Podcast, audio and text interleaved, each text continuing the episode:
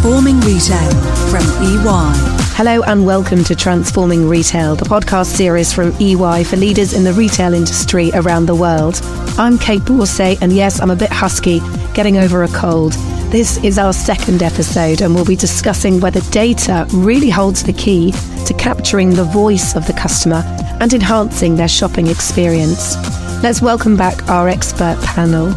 In Germany is Thomas Harms, EY's global retail leader. Hello, Thomas. Good to see you, Kate. Really good to have you back again. And Nicole Srock.Stanley, CEO of Dan Pearlman Group. Hi, Nicole. Hi, Kate. Hello again. In the UK, Ian Johnston, the founder at Quinine. Hi, Ian. Hi there, guys. How you doing? And joining us for the first time is John Dubois, consumer and retail AI leader for EY, and he joins us from Texas in the US. Hi, John, and welcome. Thank you. Good to be here. In our previous episode, we took a store tour of different retail locations in London. Most of our panel commented on the missed opportunities to make better use of consumer data.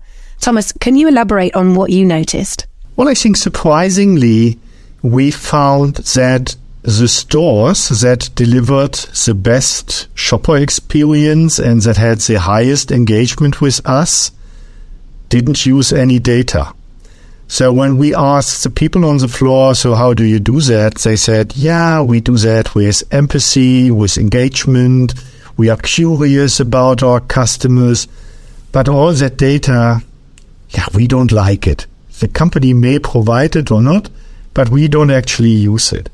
And when we came home, we discussed that, and, and John said, well, that's a mess. Yeah? We, there's a lot of opportunity here.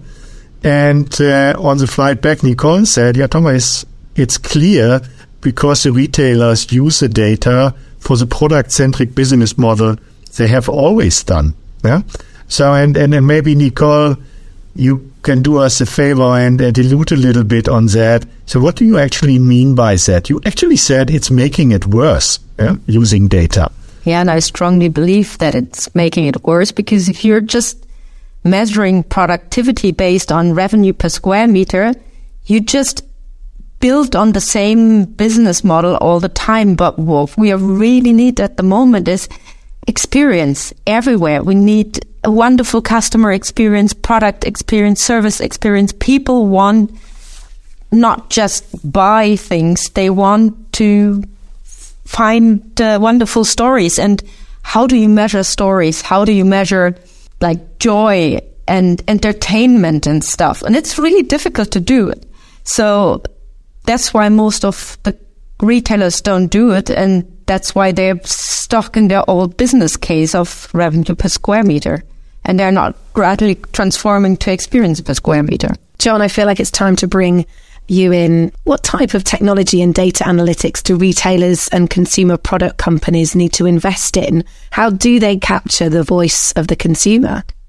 Yeah, it's a great question. And, and you know, I, I think um, we can borrow some uh, exploration from from previous digital worlds where where we were getting really creative, building great experience and technologies that probably no longer exist, but we were using data to measure how well those experiences were being accepted. So we had eye tracking, we had people looking at where the mouse was moving on a page so we could optimize things.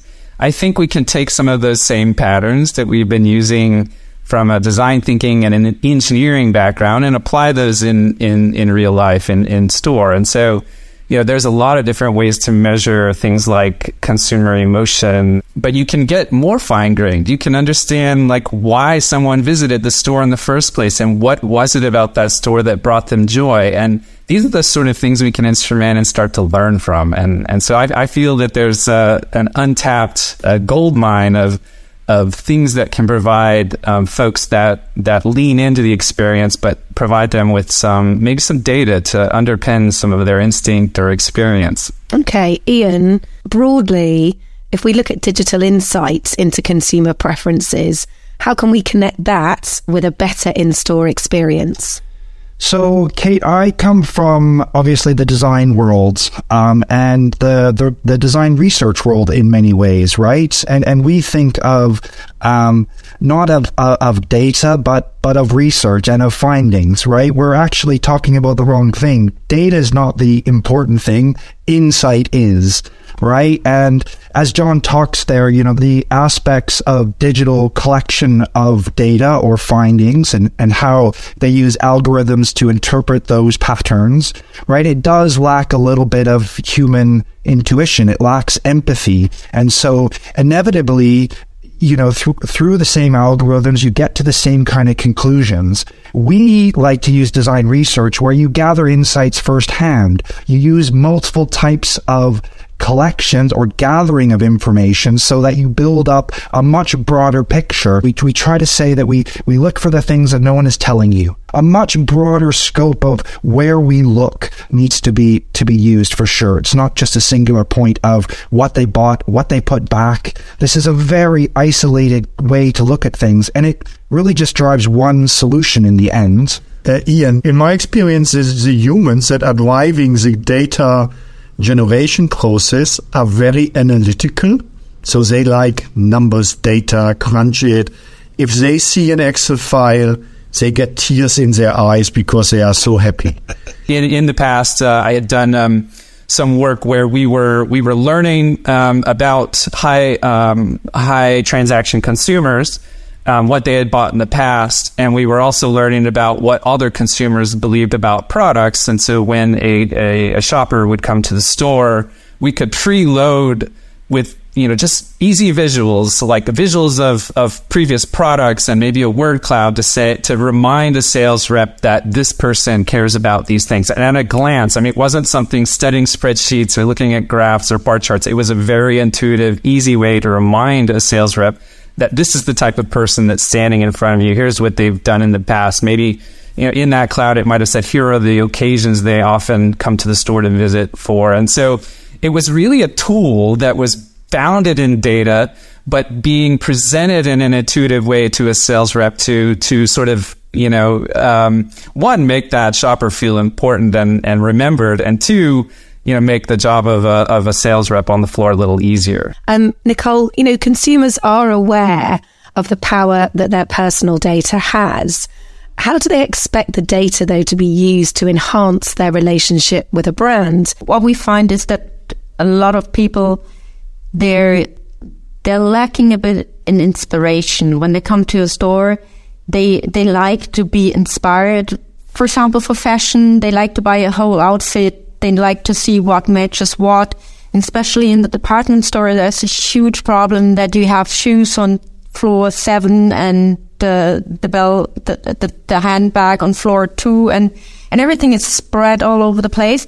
So it is a lot about guidance. How do I navigate through a building? How do I navigate to my shopper experience? And and if there is something like a predictive algorithm and that can predict on my patterns what I like and just navigates me through a shopping mall, a department store, or even a shop, that is something that will be highly desirable. That's what we're so used going to a website and then all of a sudden you, you're in your filter bubble.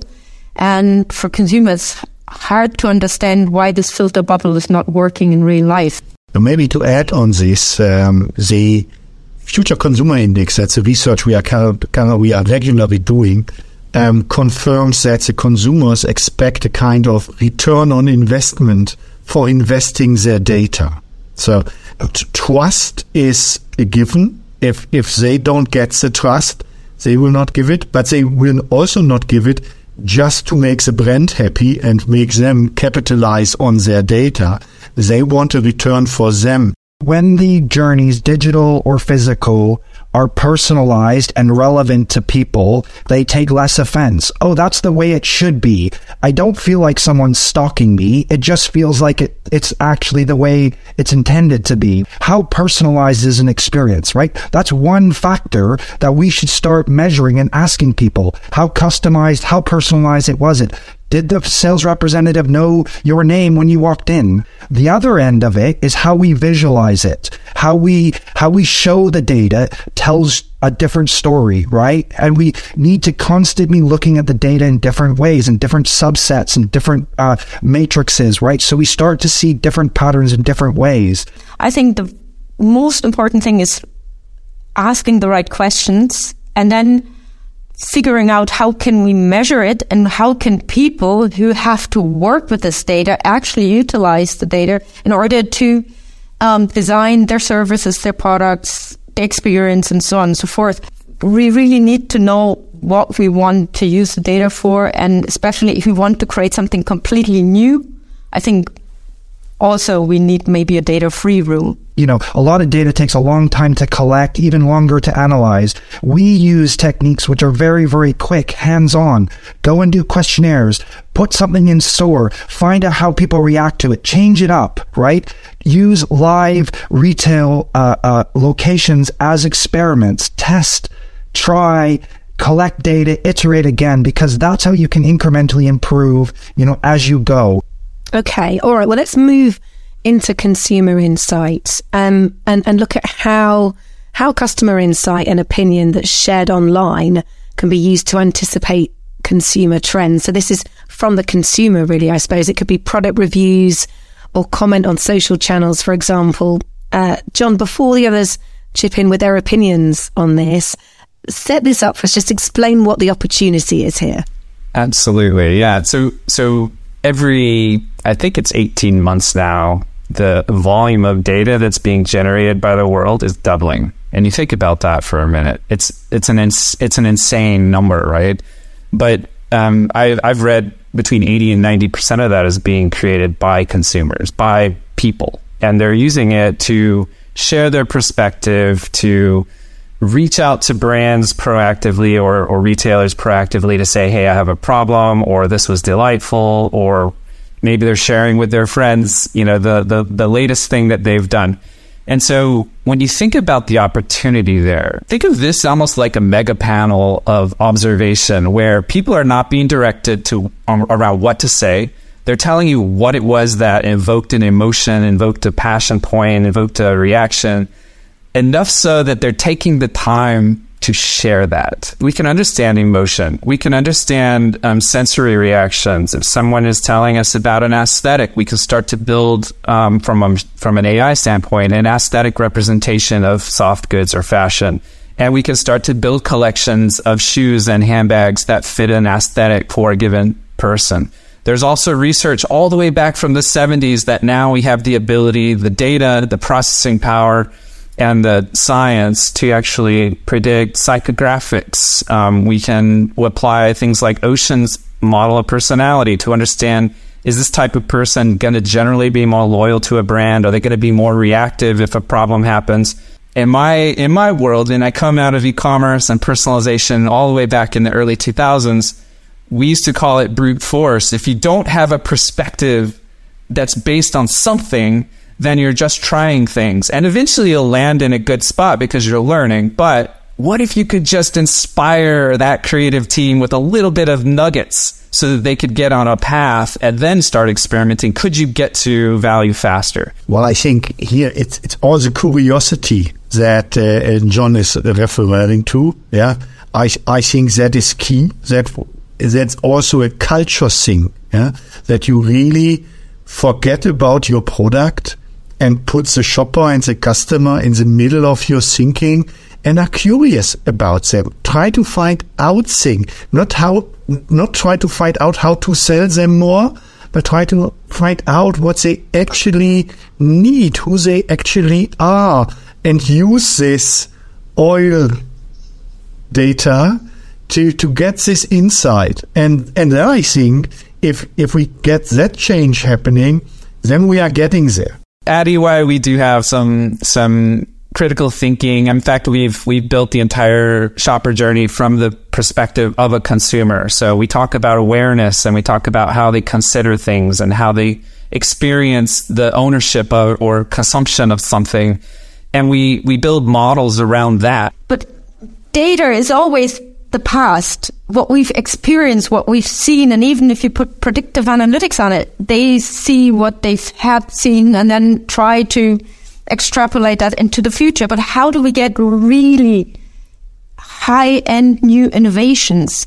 And that's why I just threw in a bit of a random white noise room where we are data free, where we just like social dreaming of how should a better society look like and what would be an ideal way of living together or just selling products or not even selling products. Maybe in the future we don't sell products anymore. We kind of give them away for other things. And uh, so, but to really shake up our system, and I think we're all really aware that we need to do that. If you want true innovation, people don't know what they don't know, right? And we have to push the bar out and, and, and build on our own expertise and our own intuition. And I think that this data world we live in today has actually restricted our own ability to take risks, to be brave. You know, no one does anything without a stack of of data behind it. All collection has bias, right? Whether we're doing it as a person or as an algorithm. The problem I have with coders in a in a in a room writing algorithms that are probably smarter than than you know 99% of the people in the world, they aren't out there, right? And being in the field, you get a different feeling of what's going on and what people like. And so we just need to combine them both. That, you know, it's not just one or the other. It, it's both together. But I don't think we want to build a world where we believe all these AI algorithms is the solution. They have their own bias and they're going to lead us down a certain path. In a moment, then, we're going to continue with another big question. Why do people buy what they do? That's coming up next.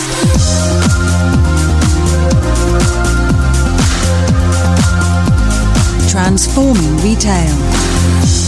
Well, most data will tell us what somebody's bought, where they bought it, and when. But the missing part of this picture is the why. How can retailers go about finding out why a person's bought a product and use this data to their advantage? John? I think there's a couple of techniques. One um, that we see often is the retailer may send out a follow up saying, getting some more information about the experience. Um, but I think a more organic uh, means would be to study um, what are the what are the product reviews and the social signals that coming from that type of consumer or that individual even some cases? And and then how can i extract what what i like to call the why behind the buy? What was the anticipated reason um, that you s- selected me and and then how has ownership or consumption um, how has that all played out? Did i meet your expectations? Because ultimately that's the contract is they make an expectation and then they does it, they figure out was it met and so i think um, using again social data and some of the ways we talked about earlier make a lot of sense in terms of understanding that in mass and then applying that to individuals can be done um, in various different different ways Nicole, for you, um, John summed it up nicely there. The why behind the buy. How can data help us with this? Are there previous examples that you've used that have been really useful in understanding why a consumer's bought something? I think coming back to the importance of the right questions, I think why did they buy is already a wrong question because most of the purchases are serendipity. And the more interesting question is why did they end up in my store? And uh, what was the competition? Why? Why? Maybe the, the the the question is they were sitting at the breakfast table and then they did they were discussing where to go to, like go to the forest, go shopping, go playing with other kids, and so on and so forth. Why did they choose the option to come and spend two hours in the city, come to my store? So the question is, why did they pick my destination?